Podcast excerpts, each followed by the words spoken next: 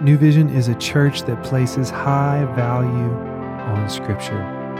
The Bible is made up of 66 books, and in this next portion, we're going to be going through a few of those books as a church family. We hope this tool encourages you and equips you to lead your life well. Thank you for joining us today.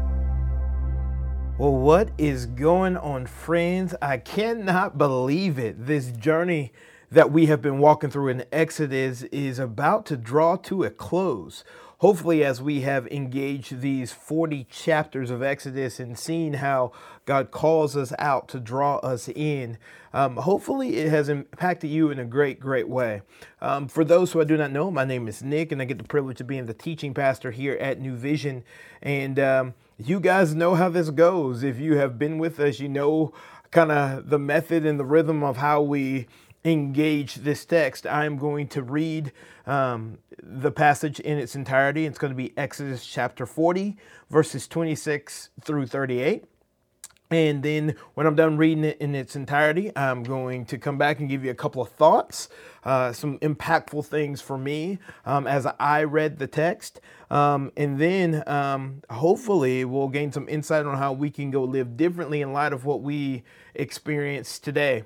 And today I'm going to change it up. I know it's the last one in this Exodus text and this Exodus journey, and hopefully you will join us as we start walking through the Advent season. But um, that will be the next reading we do is going to walk alongside our Advent book. But anyways, um, hopefully uh, we will walk differently in light of this and uh, as we engage this. So Exodus chapter 40, 26 through 38. And again, I'm reading out of the ESV, not the CSB. I gave my CSB away to someone in need of a Bible. So I'm going to be reading out of the ESV today. And uh, let's dive in. It says this, verse 26, chapter 40.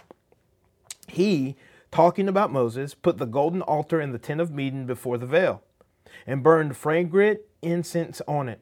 As the Lord had commanded Moses, he put in place the screen for the door of the tabernacle and he set the altar of burnt offerings at the entrance of the tabernacle of the tent of meeting, and offered on it the burnt offering and the grain offering, and the Lord as the Lord had commanded Moses. He set the basin between the tent of meeting and the altar, and put water in it for washing, with which Moses and Aaron and his sons washed their hands and their feet. When they went into the tent of meeting, and when they approached the altar, they washed as the Lord commanded Moses. And he erected the court around the tabernacle and the altar and set up the screen of the gate of the court. So Moses finished the work. Verse 34 Then the cloud covered the tent of meeting, and the glory of the Lord filled the tabernacle.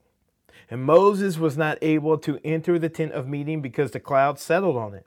And the glory of the Lord filled the tabernacle. Throughout all their journeys, Whenever the cloud was taken up from over the tabernacle, the people of Israel would set out. But if the cloud was not taken up, then they did not set out till the day that it was taken up. For the cloud of the Lord was on the tabernacle by day, and fire was on it by night, in the sight of all the house of Israel throughout all their journeys. All right, first of all, what I love is as we are reading through verses 26, uh, really through 30, um, we see that Moses is doing exactly as the Lord called him to do. Moses was obedient. I think a lot of times in this day and age, obedience is a bit of a dirty word. Or let me speak for myself. I feel that sometimes obedience is a bit of a dirty word. Um, but you know, it's not because obedience is the pathway we take that leads us to God's best. And that's exactly what Moses is doing. He is doing all the things he was entrusted to do. Um, and then verse 32, I love that says this, when they went into the tent of meeting and when they approached the altar, they washed as the Lord commanded Moses. And he erected the court around the tabernacle and the altar and set up the screen of the gate of the court. So what I read in that with them washing of their hands and the feet, them preparing for God to move, like here's what I thought about. I thought, you know what? They cannot clean up themselves fully. Like no matter how many times they wash their hands, how many times they wash their feet, all of the things, they are never going to get to a spot where they can clean themselves. They need a savior and a king to do so. Um, because this cleanliness in which they're experiencing is only a temporary, it's not a full one. But I love the fact that they're willing to do their part, but knowing ultimately that true cleansing doesn't come from yourself and what you do and your good works and your good deeds. Really, cleansing comes from the price that was paid on the cross for you and I that has fully cleaned us. That cleaning doesn't ever go anywhere. We are clean fully because of what Christ has done. And I don't know, as I was reading that today, it just kind of struck me in a different way. then it goes on to say this at the tail end of verse 33. So Moses finished the work. Hey, everybody you have been given and entrusted to be a part of this kingdom. And I love that Moses did what he was entrusted. Another way, and you'll hear this in scripture a lot, is Moses stewarded what he received really, really well. He stewarded his calling well, he stewarded his gifts well. He used all of those things to finish the work.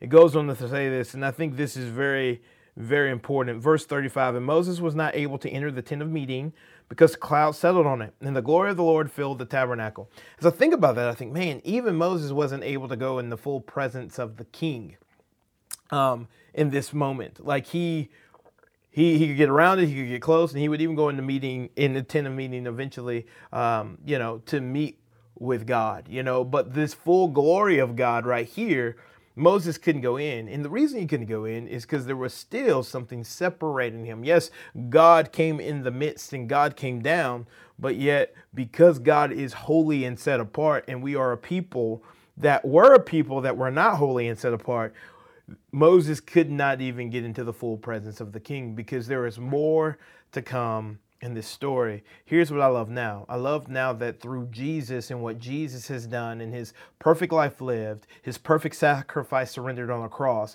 and his resurrection from the grave, we can meet face to face with the King. We no longer have to have veiled faces as Moses did when he came down from meeting with God. Now we can have unveiled faces. Now we have nothing to fear and we can approach the throne with confidence because there is nothing separating us because of Jesus' work on a cross, through a cross, in his resurrection. I think that is a beautiful thought. And so, as we land this plane on Exodus, I think one of the things that God is reminding me of is hey, Nick, you are called out to be drawn in. Hey, Nick, yes, you are far from perfect. And yes, Nick, you have mistakes, but I'm calling you out to draw you into me because, Nick, you are welcome in my tent of meeting. You are welcome at my table. And when you take your seat at my table, you become as a son and daughter of a king. May you not forget that today. If you have said yes to Jesus and his completed work on the cross, or maybe right here and right now you need to do so, maybe you've never done that, but right here and right now, maybe you're thinking to yourself, you know what?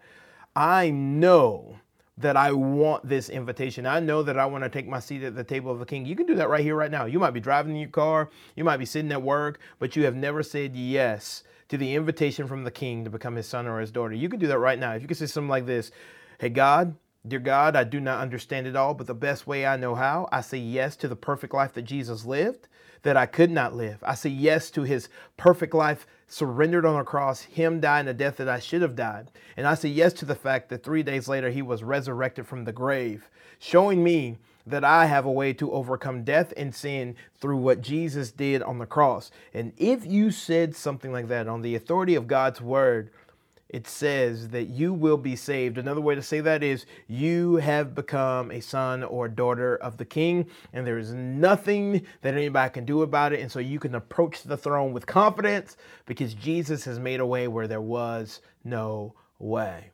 Welcome to the family. I just want you guys to know that we are for you and we love you. And we hope that you continue to remember and to fix your eyes on the king who has stepped towards you so that we could be in right relationship. That is love that is undignified and truly beautiful. But anyways, we hope you will continue on these this journey with us as we walk into the Advent season and know that we are for you, know that we love you, but more importantly, as it says in this text, you have a God who is before you, a God in your midst, and a God who has your back. Y'all be blessed. Bye, everybody.